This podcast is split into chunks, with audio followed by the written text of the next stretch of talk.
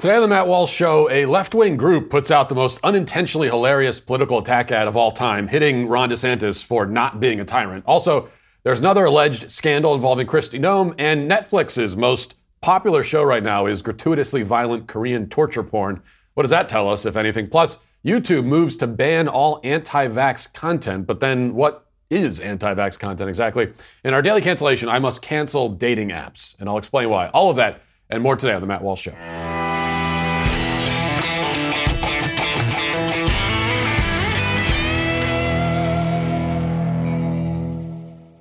Now, a uh, word from a new sponsor on the show, Masterworks. The global pandemic has completely disrupted markets, and reckless spending from the President Biden uh, administration is only making things worse. Finding promising places to invest your hard earned $100,000 nest egg is tougher than ever. If you're anything like me, or the rest of America for that matter, it's very difficult. Um, you're probably heavily allocated, uh, allocated as well into equities, which is exactly what every report from the Wall Street Journal to Citi is telling us not to do and they're pro- projecting equity returns anywhere from 5% to actually going negative in the future.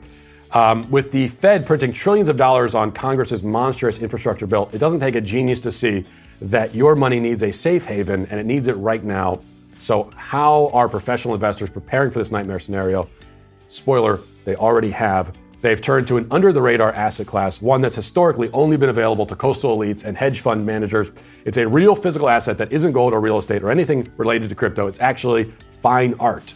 And it's one of the oldest and most stable asset classes of all time. And thanks to a new revolutionary tech platform, you can finally get access to this exciting $6 trillion world. Early adopters have already returned 32% on their investment, and their wait list keeps getting longer. Lucky for you, They've given me 60 passes to skip that wait line. To jump to the front of the line, head to masterworks.io slash Walsh. That's masterworks.io slash Walsh. Previous offers have sold out in hours, so don't wait around. Before deciding to invest, carefully review the important disclosures at masterworks.io slash disclaimer. So I was on a plane yesterday flying from my home state of Virginia back to my old stomping grounds of Tennessee. Uh, and it's great to be back here, kind of nostalgic giving a speech. I'll be giving a speech in, um, in Memphis tonight. I'll be at the Faith Baptist Church Bartlett to give the keynote speech at the Confidential Care Mobile Ministry 25th anniversary banquet. Doors open at 7.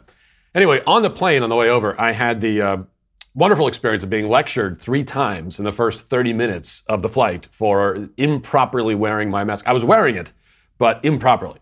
And the first couple of lectures, it was, it was, uh, you know, I, I, had my nose exposed, and you don't want to have your nose exposed when you're wearing the mask. No one's ever been able to explain why that's the case. What does it, what does it actually matter to you if my nose is poking out over the mask? Do you, do you think that I'm going to infect someone who's wearing a mask, is probably vaccinated just by breathing through my nostrils? What's the likelihood of that? But it doesn't matter.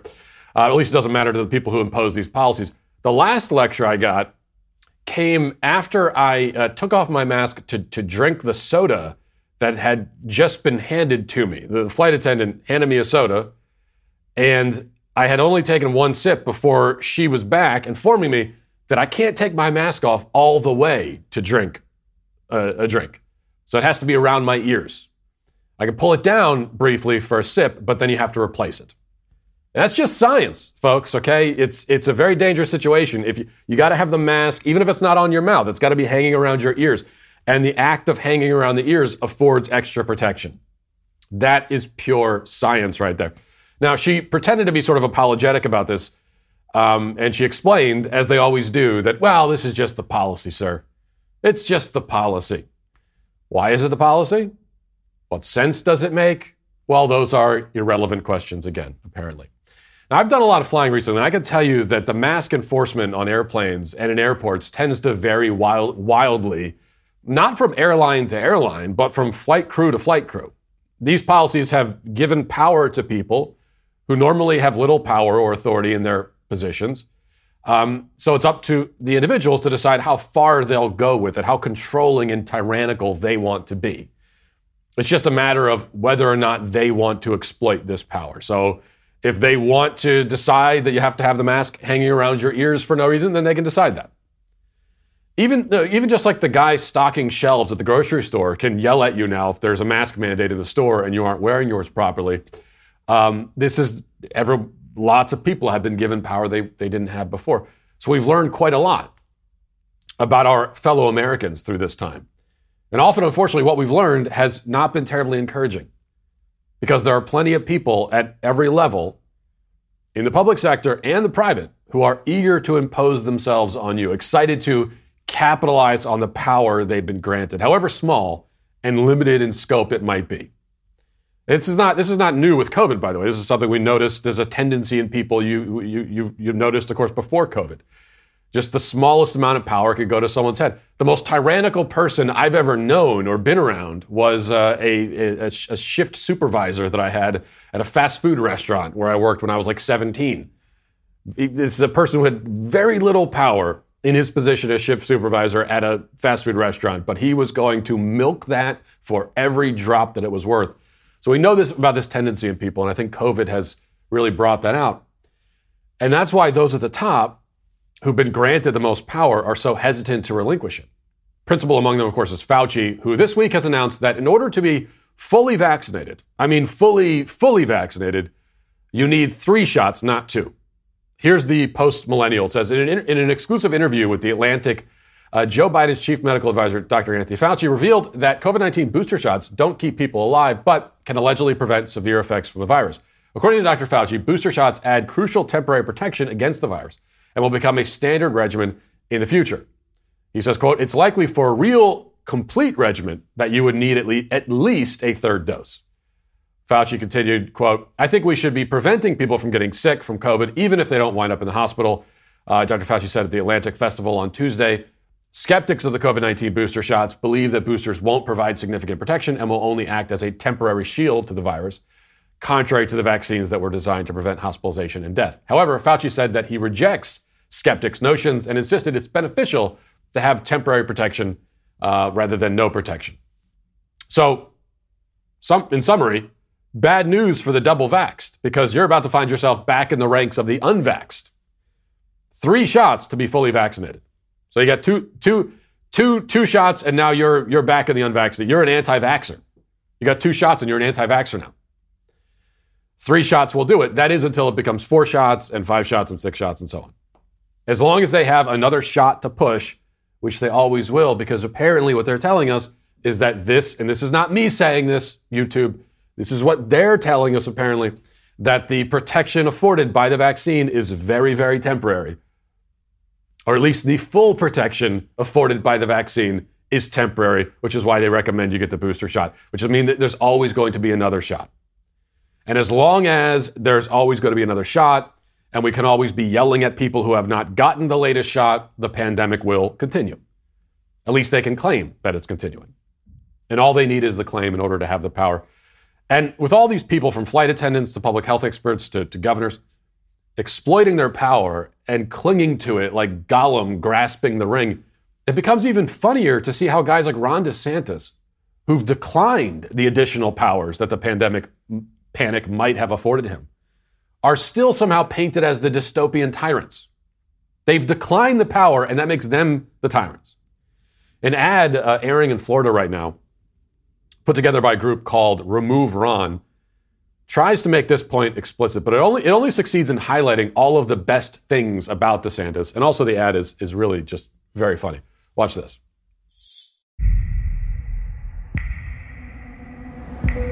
Ladies and gentlemen, on behalf of your cabin crew, we'd like to inform you that we have officially entered Florida airspace. Now that we're making our final descent, please watch this short message from Governor Ron DeSantis on COVID 19. Thereafter, everyone on board will be required to comply with the state's forever purge. We are not doing any vaccine passports in the state of Florida we trust people to make their own decisions in this state. We are not going to be bludgeoning people with restrictions and mandates and lockdowns or any of that stuff. As Governor DeSantis stated, while you're within state lines, you do not have to wear a mask. You do not have to get a vaccine. It is against the law for private businesses or schools to mandate masks or vaccines.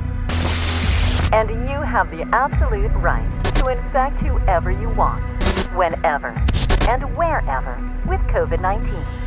Thank you for traveling with us, and please Enjoy your Forever Purge.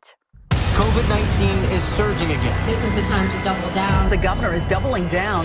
He says students shouldn't be forced to wear masks. If you are trying to lock people down, I'm going to stand in your way.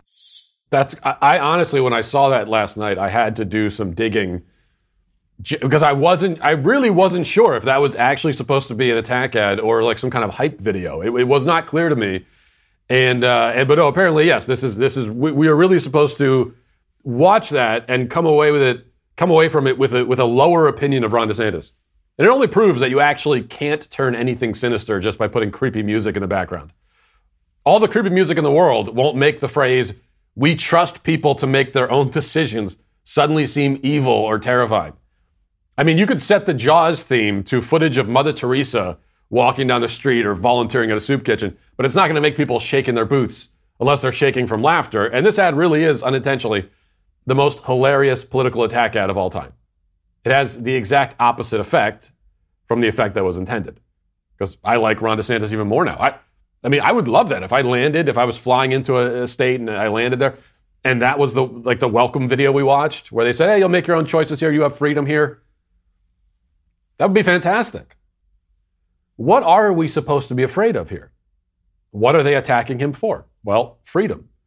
They're comparing a lack of vaccine mandates and passports and his refusal to shut down small businesses to a purge where people are running through the streets, murdering each other at will.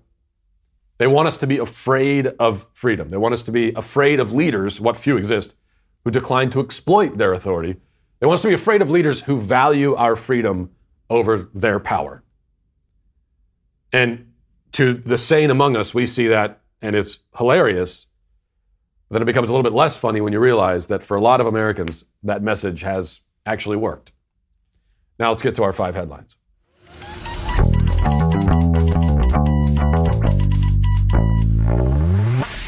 You know, I've been telling you about this new book that if you haven't picked up yet, you really need to pick up What to Say When, the complete new guide to discussing abortion. And uh, this book, you know, back when, when they first wrote it and, and, uh, and had the idea to publish it, it was obviously relevant. It's been relevant for, for 40 years, ever since Roe v. Wade. But they couldn't have known, you know, that, that, that with this Texas bill, that abortion would be back in the headlines right when this book comes out. So there's never been a better time for it. And since its release, it's already been uh, a number one Amazon new release and a number two Amazon bestseller, and it's already on its second printing. And uh, it's easy to see why that's the case. It's because it's an easy book to use. It tells you what to say, what not to say, and the proven arguments uh, that work with the abortion industry and have worked for 40 Days for Life. I mean, they've used these arguments, they've been talking to people, and they have actually converted 221 abortion workers, getting them out of the abortion industry and into a culture of life. Um, this is an invaluable and timely tool, so you got to get it right now. What to say when the complete new guide to discussing abortion, how to change minds and convert hearts in a brave new world. Go to Amazon or get it directly from 40 Days for Life at 40daysforlife.com. You know, the, uh, the enforcement in the planes on the, with the masking really varies, like I said, with, with flight crews. In airports, too. I mean, really everywhere you go in the country, and I've done a lot of traveling recently and throughout the whole uh, pandemic and it's always been the case that it's it's not just city to city, but place to place, wherever you go. They've all got their own little version of what they're doing. Um, little measures they've put in place most of the time don't make any sense, and so there's no there's just no coherent message at all. If, if you didn't know anything about what was going on with COVID or anything, and you just traveled around to different places, and you saw all of the competing, different, conflicting safety measures that have been put in place, you, you would just have no idea what was happening. You wouldn't have any clue what they're trying to protect us against. Um, and that's especially the case in airports. It, in fact, in Reagan Airport in DC, that's the first airport I've been to in many months where they actually enforce the mask mandate at all. I mean, usually I just walk around the airport and I don't wear the mask and no one says anything. But I got yelled at two or three times uh, at Reagan Airport because the, the people working there are excited for that opportunity to yell at you for not wearing a mask. In fact, just, just at the bag at the baggage claim, I was dropping my bags off, and as I'm walking away, the woman yells at me, "Where's your mask? Where's your mask?" I said, "It's in my pocket." Well, are you going to put it on? Yeah, sure. Because I just walked away and didn't put it on. This has been my general policy, and I've shared with you before. And I think this is this is really important, and it's something we all need to to start doing if you're not doing it already. Um, I'm not going to say, I can't say that I simply won't wear the mask at all, because if I say that, that means I'm not getting on planes, I'm not traveling to the places I need to travel to. So I can't say that exactly. But what I will say is that, and this has been my policy all along, is I'm not going to volunteer to wear the mask. I'm not going to walk into a place and choose on my own to put it on. I'm going to at least make you tell me to put it on. And then once you, depending on who you are, I'll decide if I care. You know, if you're just some random person with no position of authority at all, uh, I'm just going to ignore you. I don't care what you think. But if you do have some position of authority in this establishment where I am, then I'll decide maybe I want to leave because I don't want to wear the mask, or I'll put it on. But I'm going to make you tell me. I'm not going to volunteer doing it. Um, it, it, it really is disturbing. It's been disturbing for, for to me this this whole time to see how so many people have just even if they don't like wearing it, they've got they gotten used to wearing it, and now a lot of people do like actually like wearing the mask. I noticed this shift in in planes early on, it's like the first couple of months when they had the mask mandates in planes, and uh, the, the flight attendants were prowling through the, the plane the whole time, telling people, "Put the mask back on, put the mask back on," yelling at people over the uh, the intercom and everything. And you could see people around you; they're always fidgeting with the mask, pulling it down. And then this shift happened, and it was pretty sudden from what I observed a couple months into it, where that people weren't doing that anymore. They just put the mask on over the nose, didn't touch it, didn't fidget with it, and kept it on the whole time without any complaint at all. I, I don't understand that mentality, but it's a pretty disturbing mentality that so many people have. All right, so this is from this is a report from uh, the website American Greatness, and I'll just read the report to you. This is what this is what they are reporting. We had the we had the the alleged scandal involving Kristi Noem yesterday that we talked about, where allegedly she used her position of uh, of authority to get a position um, for her for her daughter and you know kind of nepotism using her influence to get a position for her daughter. That was the that was the story yesterday. We got a new scandal alleged. This is from american greatness. It says multiple sources have informed american greatness that south dakota governor kristi noem is having an extramarital affair with advisor corey lewandowski who previously served as a campaign manager for donald trump. The alleged fling reportedly has continued for months for months sources say Lewandowski accompanied Noem across the country as she stumped for Trump's reelection last year. According to South Dakota Republicans, former Noem Chief of Staff Joshua Shields left in part because of Lewandowski's butting in. Lewandowski was married with four children, still has the former president's ear, which he reportedly uses to Noem's advantage. American Greatness contacted Noem's office for comment on Tuesday. No comment has been received at the time of publication. We do have a comment from her now, which I'll get to in a second. Um, and Noem is a married mother of three and has been eyed as a possible running mate for a Trump presidential bid in 2024. Then it goes on to say that this is uh, allegedly one of those open secrets in Washington, D.C. that everybody knows about. That's the claim, anyway. Now, Kristi Noem responded to uh, these claims, and here's what she said on her official Twitter account, her governor Twitter account. She said, These rumors are total garbage and a disgusting lie. These old, tired attacks on conservative women are based on a falsehood that we can't achieve anything without a man's help. I love Brian, that's her husband, I assume. I'm proud of the God fearing family we've raised together. Uh, now I'm getting back to work. All right. Here's what I'll say about this. Uh, I don't know if it's true or not. How could I possibly know that? I, I, I didn't like the nature of Kristi Noem's denial yesterday with the nepotism scandal where she said that you, well, stop attacking my kids. But no one's attacking your kid. That's not the point. Your kid who's an adult. They're attacking you, and they're saying that you shouldn't have done this. Um, and I also don't really like this denial because once again, this is like a reflex for her. She did the same thing to me, as you recall, when all I did was criticize her policy choices. Um, she she she reflexively goes to the sexism charge. Charge. These old tired attacks on conservative women. I mean, come on. G- give me a break. So cons- conservative women are the only ones who get accused of sex scandals. It's it's actually thankfully pretty rare, I think, for conservative women that they get that that uh, their name gets tossed around in, with scandals like this. It's much more common with uh, male politicians. And when it happens, the media makes a big deal of it, and it's a it's a story. I mean, the public loves sex scandals; they always have. It's one of the it's one of the things that that, that brings both sides of the aisle together. So, uh, trying to make it into a into a gendered thing, into a sexism thing, that's a lame move. I don't know if that doesn't mean that it's true, but it's a lame it's a lame form of denial. And meanwhile, as far as the the American public goes. Although, although everyone seems to share an interest in the sex scandal story, we are a bunch of rank hypocrites when it comes to how we respond to these sorts of stories. Because obviously, the, the relevance of an, of an alleged affair, that's going to be judged entirely based on party affiliation.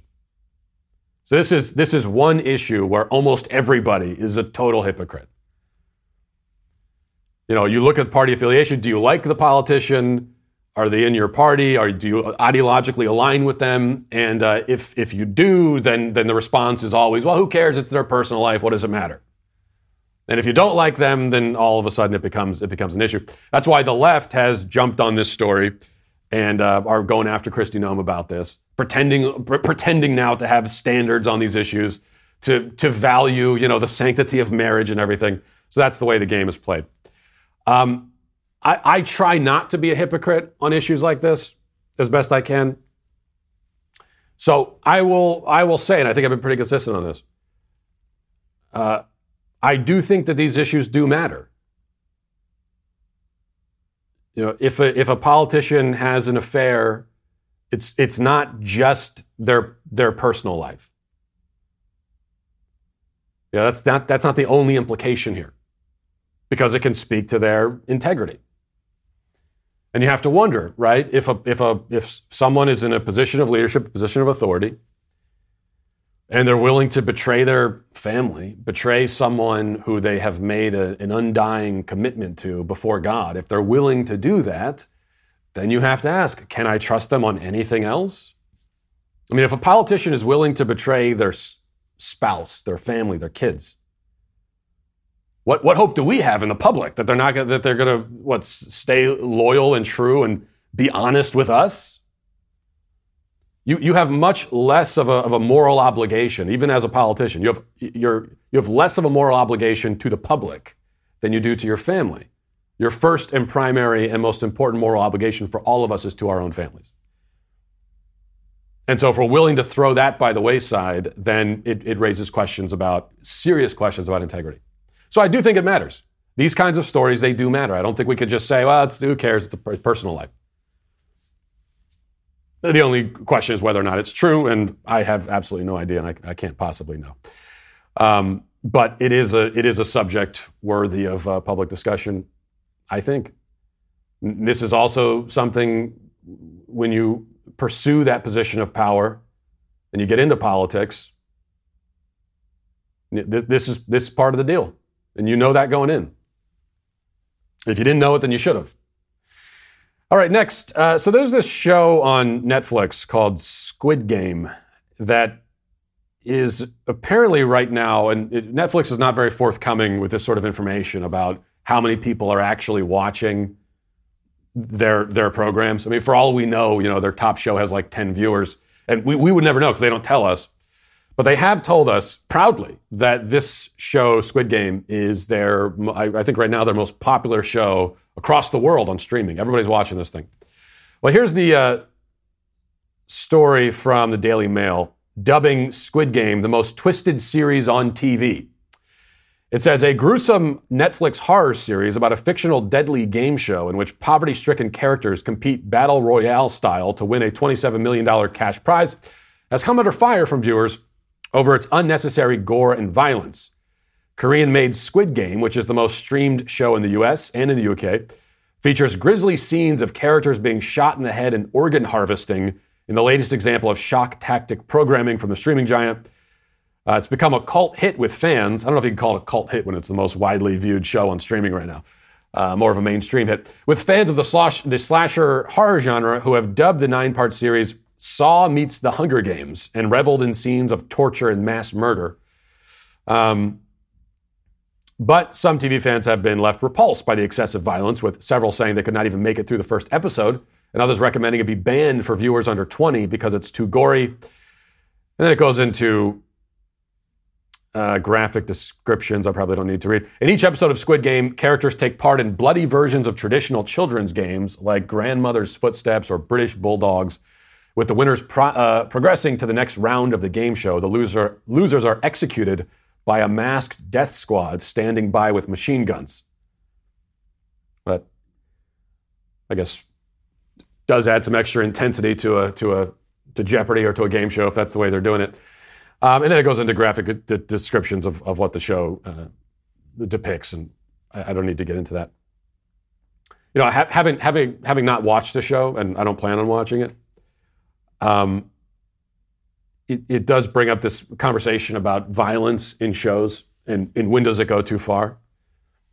There's a there's a tendency um, among people, I think, on both sides, really, to say that. Uh, we, we try to say this about entertainment in general, whether it's sexual content or violent content, and we say ah, it's just entertainment. It, it doesn't have any effect on anybody. Come on, that's silly. What? What? So I'm going to watch Squid Game and then go out and uh, join a death squad and start executing people? You think that's what I'm going to do? People do the same thing with pornography, and this is really like a form of porn. This is this is torture porn, which seems to be coming back into popularity. I can remember when I was a when I was a teenager, that was a big genre. That sh- things like uh, like like Saw. Uh, there's a movie called Hostel, and other movies where that was the whole attraction to the, the film. You, you, went and you watched people get tortured for 95 minutes and then you left. And there was, there was really no plot. That's just all that happened. And um, it seems like those kinds of shows dipped in popularity, but are now surging back into popularity. So it's a kind of it's a kind of pornography. It's torture porn. And with actual sexual pornography, you hear the same kind of thing. The people defending it, saying, "Oh, you I'm not. What I'm, I'm going to watch porn. You think I'm going to go out and become a rapist? Come on, it's ridiculous."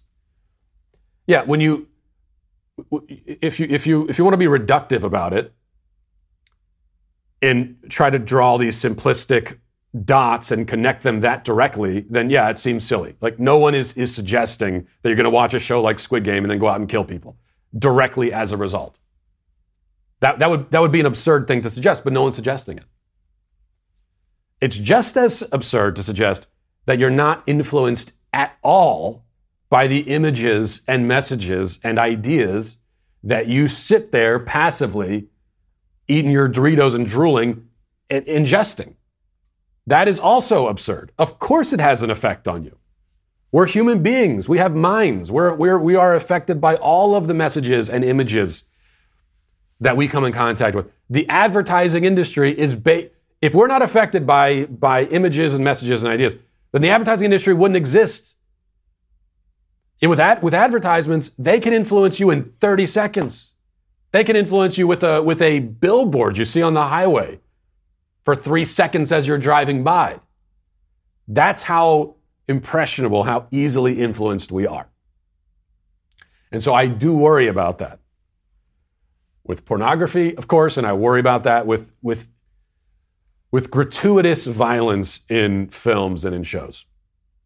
And when I say gratuitous, that doesn't mean that every single show and movie we watch has to be rated G. You know, it, I don't. I don't think that at all. Some of my favorite films of all time, Saving Private Ryan, one of my favorite films, extremely violent. I think what makes it gratuitous is when almost all of the entertainment value is in watching people be mutilated and and killed in all of these gory and graphic ways when, when that is the entertainment, you know, if violence is part of the story, you're watching a war film, violence is part of the story. You can't take violence out of that. If you're going to take violence out of a, of, of a war story, you might as well not tell the story at all. But when the whole story is the violence, and the entertainment value is in watching people be ripped open and, uh, and disemboweled, that's when it becomes gratuitous. And that's when you have to worry about the kind of influence that has on us. And I think the primary influence is not that it's turning people into murderers. Uh, it's just it's just a it's desensitization. It's moral desensitization, which is also one of the primary influences of pornography. It's not that it causes you to go out and do things. Kind of the opposite. It just it just turns you into this sort of blank slate, and you become desensitized to these kinds of images. And even though it's fictional, right? If you're watching someone be disemboweled in Squid Game, it's fictional, but if you're sitting there watching it and enjoying it, you do have to ask yourself, why do I enjoy watching this? Even though it's fictional, what is it about this? Because part of enjoying a fictional story when you're watching a show, part of the enjoyment aspect is to forget that it's fictional. If you have in your mind the whole time, oh, this is fictional, this is fictional, then you can't enjoy it. That's called breaking the fourth wall, right? So you have, you have to surrender your mind to this story and get into the mentality, sort of pretend that it's not fictional. So then you have to ask yourself, what is it about that that I enjoy watching? It is feeding a part of me that probably should not be fed. All right, next, uh, this is from MSN. It says YouTube is banning prominent, uh, this is the headline YouTube is banning prominent anti vaccine activists and blocking all anti vaccine content. All anti vaccine content is being blocked by YouTube. Um, but what does that mean? Well, let's find out. It says YouTube is taking down uh, several video channels associated with high profile anti vaccine activists, including Joseph Mercola and uh, Robert F. Kennedy Jr., who experts say are partially responsible for helping seed the skepticism that's contributed to slowing vaccination rates across the country.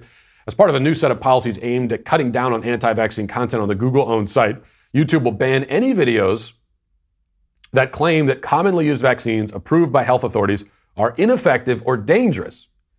The company previously blocked videos that made those claims about coronavirus vaccines, but not ones for other vaccines like those for measles or chickenpox. So now they're extending it to all vaccines. Um, and you cannot claim that the vaccine is ineffective. Of course, the, the problem there is well, what do you mean by ineffective? Fauci himself, as we, as we talked about in the opening, says that now you need a booster shot which would seem to indicate if you need a third shot six months after you got your first dose, your first complete dose of two shots, that would seem really to suggest that there is a certain lack of effectiveness in the, in the first complete dose. If it's totally effective, then you wouldn't need another one.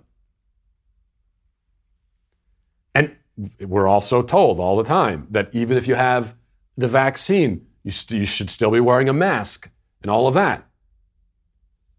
Why do we need to do that if a vaccine is totally effective?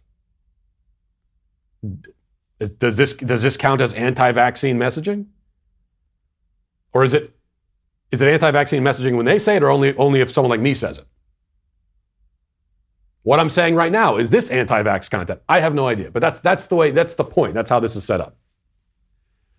Uh, we're not supposed to know exactly because then, then it, frees them up to just decide what voices they want to get rid of, kind of arbitrarily.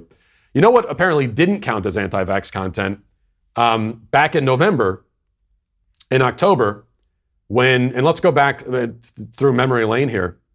This was not anti-vax content when Democrats were on TV saying stuff like this. Watch. As you know, President Trump has promised a coronavirus vaccine by the end of the year or maybe sooner. Would you trust that vaccine? Uh, no. I would not trust his word. I would trust the word of public health experts and scientists, but not Donald Trump. First of all, I don't trust the president on vaccines. I think it's going to be a very skeptical American public about taking the vaccine, and they should be. He will push anything to get reelected. Don't fall for it. And by the way, I will take the vaccine after Ivanka takes it. You would be hesitant to receive the vaccine if it were approved by the end of the year. I'm going to, yes, I would be hesitant. I mean, if doctors and scientists like Dr. Fauci are taking that vaccine, of course, I will take the vaccine. But we also know that we can't trust the president uh, and take his word. I trust vaccines I trust scientists, but I don't trust Donald Trump. And at this moment, the American people can't either. I believe all across the country, you're going to need someone other than this FDA and this CDC saying it's safe. These people. Every time, I, I can't say I'm, I'm not shocked by it, but in a way, every time I go back and I watch a clip like that, you, could almost be shocked by the the how soulless and fraudulent these people are. It is interesting to imagine an alternative history where Donald Trump uh, is still in the, in the White House serving a second term. Where would the vaccine conversation be right now? You know, it, it, we, we could be we, in a totally different universe, potentially. Because all the way up to Joe Biden, they were making it very clear that as long as, as long as Donald Trump is in the White House, they are anti-vax. Everything you just, I mean, you, you heard them saying there, direct quotes, I wouldn't trust the vaccine if, if Joe, if uh, Donald Trump is in the White House. And you can't, all the stuff they said there, I couldn't, if I said that right now about Joe Biden, I'm done on YouTube. I'm off. And on every other social media platform. So, what kind of alternative reality would we be living in if Donald Trump was still in the White House? It, well, here's one thing we know it wouldn't be an entirely alternative universe. Because, say what you want about the anti vaxxers on the right. Um, and by that I mean, and here I'm referring to, you know, actual anti-vax. I mean, this is there, there are people who who are actually against vaccines in general. Um, and then there are people who are against the COVID vaccine in general. They don't, they don't want a part of it. They don't think anyone should take it. You know, I, I think that both of those, both of those points of view could accurately be described as anti-vax. The problem is now we've broadened that category to include anyone who is anything less than religious in their fervent, you know, uh, support of vaccination. But anyway, the, the people that, that might be on the right, who might be accurately described as, uh, as anti-vax, uh, are consistent in that. Because they were saying that back when Donald Trump was in office. And, and, and th- those who are, are Trump fans, I mean, the fact is that this is, this is one of Trump's great achievements, is that he got this vaccine out there. And yet there, there are people who are big Trump fans and still take a very skeptical appro- uh, attitude towards the vaccine. So that is, that's consistency, at least. We can't say that if Donald Trump was still in office, all of the quote unquote anti vaxxers on the right would be majorly in favor of the vaccine, while the pro vaccine people on the left would be against it. I think the pro vaccine people on the left would be against it, but the people on the right would probably still be where they are now. Because they've shown that they're not, they're not um, coming to these conclusions based on who happens to be in office. All right. Uh, here's a just a headline from, and I got, I got to call this out when I see it. I got to call this kind of hate out, this hate and misinformation. This is from the Daily Beast. This is their headline. It says right wing podcaster fakes address just to go on anti trans rant at school board.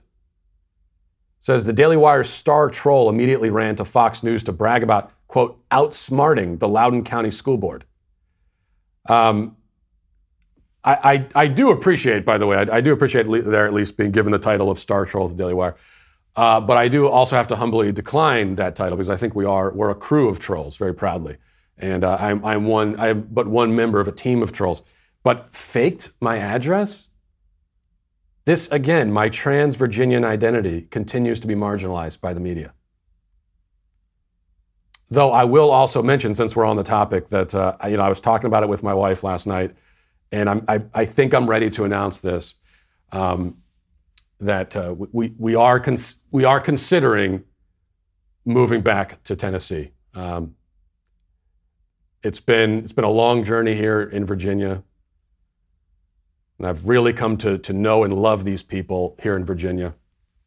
But I, I still I still also feel this this deep connection to Tennessee. So this is this is a conversation that's ongoing uh, in my family. I, you know, I'm, I'm saying to my wife, look, I think we should just st- get all the kids together. We should we should continue to live in this lady's basement in Loudoun County, and she has an alternative viewpoint. And so we're going back and forth on that, and uh, maybe more to come on that in the future. But let's get now to reading the comments.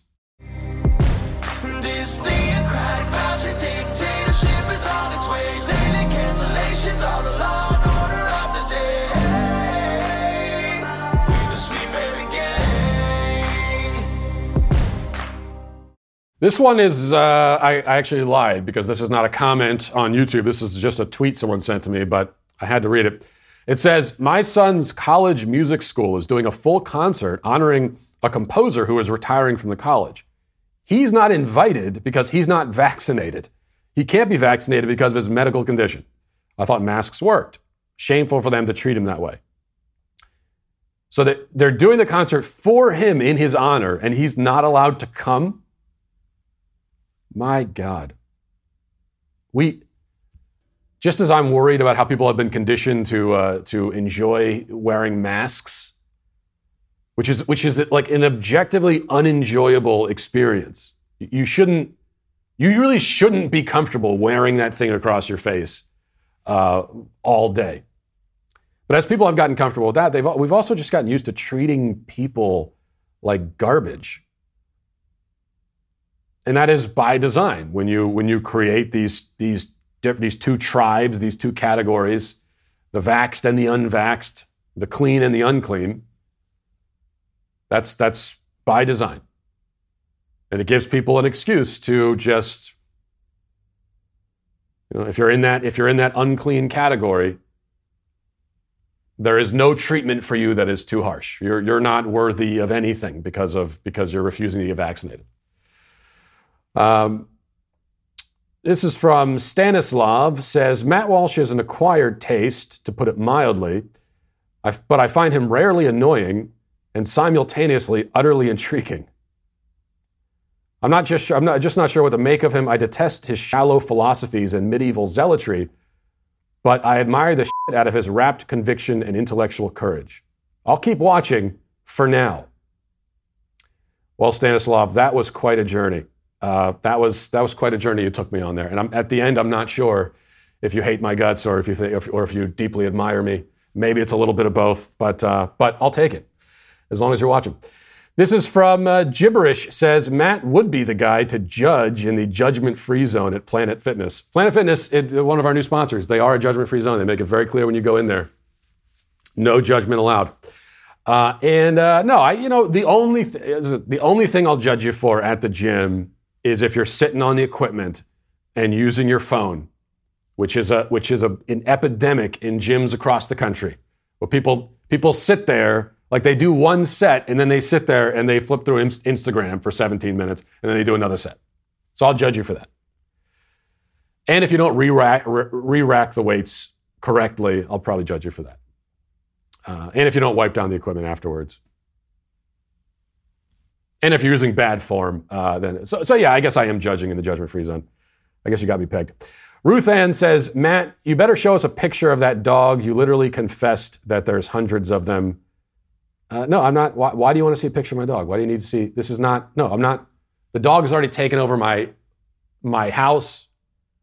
It's taken my family from me, my kids. And what? Now you want the dog to be the star of this show too? Not going to happen.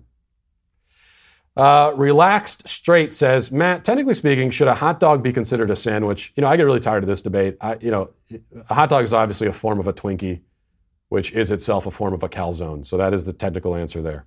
Well, we were just talking about Planet Fitness, and uh, I Planet Fitness is a new sponsor on the show. And listen, Planet Fitness is the judgment-free zone. Even if I'm not a judgment-free person, you at least get a judgment-free zone over at Planet Fitness for just ten dollars a month. You get tons of cardio uh, tons of equipment that's available to you. And with free fitness training and plenty of room to move, you can go at your own pace and get back to a routine that really works for you, all for just $10 a month. Don't wait. Join any of our 2,000 locations today in club, online, or on the app. See Club for details. And uh, there you go. You know what? On that note, we'll get to our daily cancellation. In one month, I will celebrate my 10th anniversary with my wife. Uh, so far, I, I must give the marriage experience five stars out of five. I must because my wife might listen to this. but also because it's actually true. You know, I had the good fortune of marrying a woman who's care, caring, faithful, intelligent, talented, good mother, nurturing, joyful, loving. Uh, she also believes in me and supports me in my ambitions. And that's one of those qualities in a wife that a, a man kind of takes for granted if he has it until he realizes that lots of men end up in marriages with women who doubt them, cut them down, belittle their, their dreams. Uh, I've, I've never had to worry about that with my wife, which is a good thing because, as you've noticed, I come up with some pretty weird schemes sometimes, and she's almost always game for it. In fact, sometimes she's the one suggesting the weird schemes and things I should do. All of these are positive qualities, and on top of it all, I must say that my wife is actually uh, also really hot, which, which frankly is, is a huge bonus. Now, if you're looking at me and wondering how I managed to land somebody with all of those qualities, I have no answer for you. I'm just as perplexed as you are. But it's just one of the reasons why I thank God every day that I am married. And another reason is that being married means I'm not involved in a dating scene today, which is great because that scene is abysmal in every conceivable way. Now, dating was not easy a decade ago when I was still in the game, but it was a walk in the park compared to the situation today. It's, it's probably never been more difficult in modern American history, anyway, for a single person to find the right match. And that may seem paradoxical because it's also true that single people have never had more choices. And that's exactly the problem. Case in point, a recent article on the website studyfinds.org about dating apps and how people use them um, and this this is important because almost all single people today use dating apps. You know, uh, Tinder alone has 57 million users. That's just one app. Overall, about 50% of the population consists of single adults, which is a staggeringly high number as marriage rates continue to plummet. And about 40% of adults use online dating. So you connect the dots there. Granted, unfortunately, not all of those online daters are actually single, but we can hopefully assume that the vast majority are. So, what is the actual experience of using these apps? How do people use them? Uh, here's what the article says. It says online dating became a way of life for millions of singles during the coronavirus pandemic. Dating apps like Match.com, Tinder, and OkCupid are responsible for 10% of the long-lasting adult relationships in America, which is actually pretty low considering how many people use these apps. And as it turns out, these daters aren't wasting time when it comes to choosing who to swipe right on. A recent study shows that users know within a second whether or not to express interest in someone else. So, what makes someone choose to make the move on a profile. Researchers say it comes down to judging the book by its cover. The attractiveness of a person is primarily what compels another to swipe right, the study finds. Within a split second, the user determines whether or not they will uh, accept a date based on appearance and even race. Now, there's nothing new or scandalous about people choosing mates based first on appearance. Appearance is important, and it's not a small or irrelevant detail. Yeah, they say don't judge a book by its cover, but the thing about a book is that you don't have to see the cover while you're reading it. You just you open the cover and that's it. As for someone you're dating or married to, you have to look at that cover every day. So it's good if you find it appealing. My wife has already outlined has many wonderful qualities, but I never would have learned about those qualities if I didn't find her attractive. When you first meet someone, you aren't going to know about their deeper, truer selves and whatever character traits, good or bad, may be lying under the surface. Those things come out in time. It doesn't take a long time, but it does take time. Initially, you're going to be making more surface level judgments to decide if it's worth investing that time. So that's not in itself the problem here. The problem is the sheer number of choices and how quickly the dating app user has been conditioned to swipe through them. The problem is also the very act of swiping, I think. There's something about swiping through just doing this, through a, a series of human faces, that, that makes the whole exercise somewhat dystopian and dehumanizing. Yes, the cover on the book matters, Yes, physical attraction matters, is important, but these days people are reduced to just a postage stamp sized picture on a phone, and uh, potential matches will give them all of one second before deciding whether to relegate them to the junk folder. It, it's all, it's quite degrading. Not to mention fruitless, because there are so many people on these apps, and, and because they're designed in such a way to encourage these split second decisions, all that means is that you have to browse through an enormous number of potential matches. An article in Mashable a couple of years ago, quoting the editor of a trade publication called Global Dating Insights, says that the average dating site user has to swipe through 7,500 profiles before having a meaningful interaction. Now, that's not 7,500 before finding a girlfriend or boyfriend. That's just the amount of swiping needed to even have a meaningful human interaction with a person. And worst of all, because these apps require almost no effort and no investment and no energy to use, they only encourage more of the sort of meandering unseriousness that has already made the dating scene difficult and had made it difficult when I was single a decade ago. Swiping left and swiping right becomes more of a game, an end in and of itself. And the people who are on these apps actually looking for meaningful interactions, for relationship, for commitment, have to somehow sort through this sea of people who only want to hook up or maybe don't even want that. Maybe they want to keep swiping and have no real deep interest in human relationships at all. Perhaps because they feel that their porn habit takes care of those needs. It's instructive that even the words boyfriend, girlfriend, and dating aren't as common as they once were. Instead of saying, you know, I'm dating this person, you'll hear people say things like, uh, well, we're talking. Someone said to me recently, when referring to the person that we would have once called his girlfriend, he said, Yeah, I've been talking to this girl for six months. Six months? And you're, that's how you describe it? Just talking? You haven't even graduated to any kind of actual human relationship yet? After six months of dating my wife, um, at that point I was calling her my fiance because we were engaged. Fear of commitment, passivity, uh, men who will not take the lead in their relationships, single people kind of meandering along, floating on the tide, dating for no particular reason with no end goal in mind, too afraid to even call it dating. All of these have been major problems for years. They've been problems increasingly ever since we came up with the idea of dating to supplant the idea of courtship. That, that's really when the, the train went off the rails. The dating apps have only, as I said, made all this worse. They've poured fuel on that fire, though I'm not sure that fire is the right analogy here because that evokes something that's burning hot with passion and intensity. But passion and intensity are the opposite of what most single people encounter out in the dating world right now. And that is why the dating apps, at least the swiping dating apps today, are canceled. And we'll leave it there for today. Thanks for watching. Thanks for listening. Have a great day. Godspeed.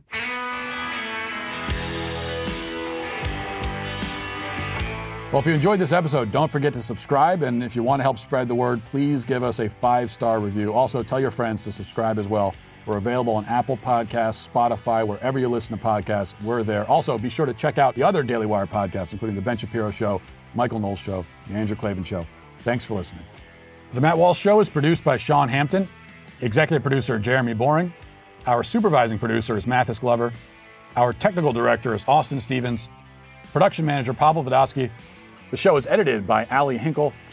Our audio is mixed by Mike Coromina. Hair and makeup is done by Cherokee Hart. And our production coordinator is McKenna Waters. The Matt Walsh Show is a Daily Wire production, copyright Daily Wire 2021.